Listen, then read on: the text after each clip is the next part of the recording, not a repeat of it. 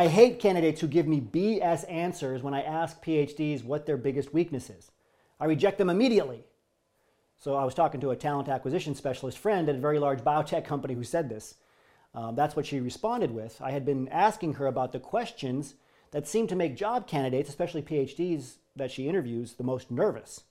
The biggest weakness question by far is what she said. I said, Really? Still? I mean, I was surprised, still am, after decades of this question being asked. People still get nervous? Absolutely, she said. They freeze right up, stumble along. Most people still give lame answers like working too hard and so on. What do you want to hear from these candidates? I asked.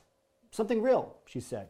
Tell me about a weakness you had and how you fixed it, or, or a weakness that you currently have that doesn't affect your work. Answering the biggest weakness question can feel like navigating a tightrope. You want to be honest without undermining your candidacy. So let's demystify this question and explore five effective strategies for answering it. A common mistake candidates make is trying to disguise a strength as a weakness, okay? Like, I'm too much of a perfectionist. Interviewers can see right through this. It's annoying. So instead, pick a genuine weakness that doesn't undermine, right, the role you're applying for. For instance, if you're applying to a research role but not vying for a role with a strong graphic design component, you might say, I often find that my design skills could use improvement. While I can create tables and figures well, complex graphic designs can sometimes be a challenge for me.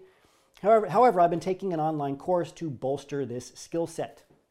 Secondly, you can showcase a weakness you've recognized and are actively working to improve. This not only displays self awareness, but also highlights your proactivity and commitment to personal development. For example, you might say, earlier in my career, I noticed I was spending too much time on details, which sometimes led to missed deadlines. Recognizing this, I've since implemented time management techniques and set interim checkpoints for tasks, which has significantly improved my efficiency. Okay, it was a weakness in the past. You can also discuss your ability to create a feedback loop of sorts. For example, try emphasizing a weakness that was pointed out to you, preferably in a previous professional setting, and how you've taken steps to rectify it. This approach demonstrates your ability to receive feedback positively and act on it. Say something like during a past performance review, my supervisor mentioned that I could enhance my presentation skills. I took this feedback to heart, enrolled in a public speaking course, and have since been practicing my presentation with mentors. It's made a significant difference in my confidence and delivery. Okay, so there's a theme here of having a weakness but working on it actively or having fixed it in the past or having it not affect your current job, the job you're applying to. You can take this a step further by really diving into your ability to take external feedback by saying, I've often asked colleagues for feedback to understand areas of improvement. A consistent feedback point was that I could be more assertive in group settings. While I've always valued being a good listener, I realized that I could contribute more vocally. I've been working on this by ensuring I voice at least one key point in every meeting. Okay, there's also another theme here is that we're focused on soft skills. So if you're applying to a technical role or something niche, it's safer to highlight a soft skill as a weakness, right, than the reverse. So this demonstrates self-awareness without immediately disqualifying you from the role because you don't have the, the technical or niche skill.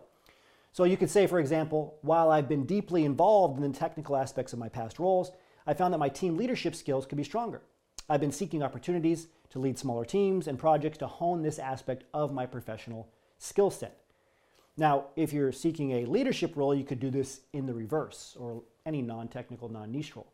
My background has been primarily focused on communication and team management. However, when it comes to advanced data analysis, I often rely on my team's expertise. I've started to familiarize myself with basic data tools to have a more rounded skill set, anything like programming, etc. But again, that's for a position that's more about leadership and high level activities. When confronted with the biggest weakness question, the goal isn't to present yourself as infallible. That's the, that's the, that's the point here, okay? Instead, you want to show self awareness, humility, and a commitment to growth. This takes us to the end of today's PhD Transition Report. As always, remember your value as a PhD, start thinking and acting like a successful industry professional.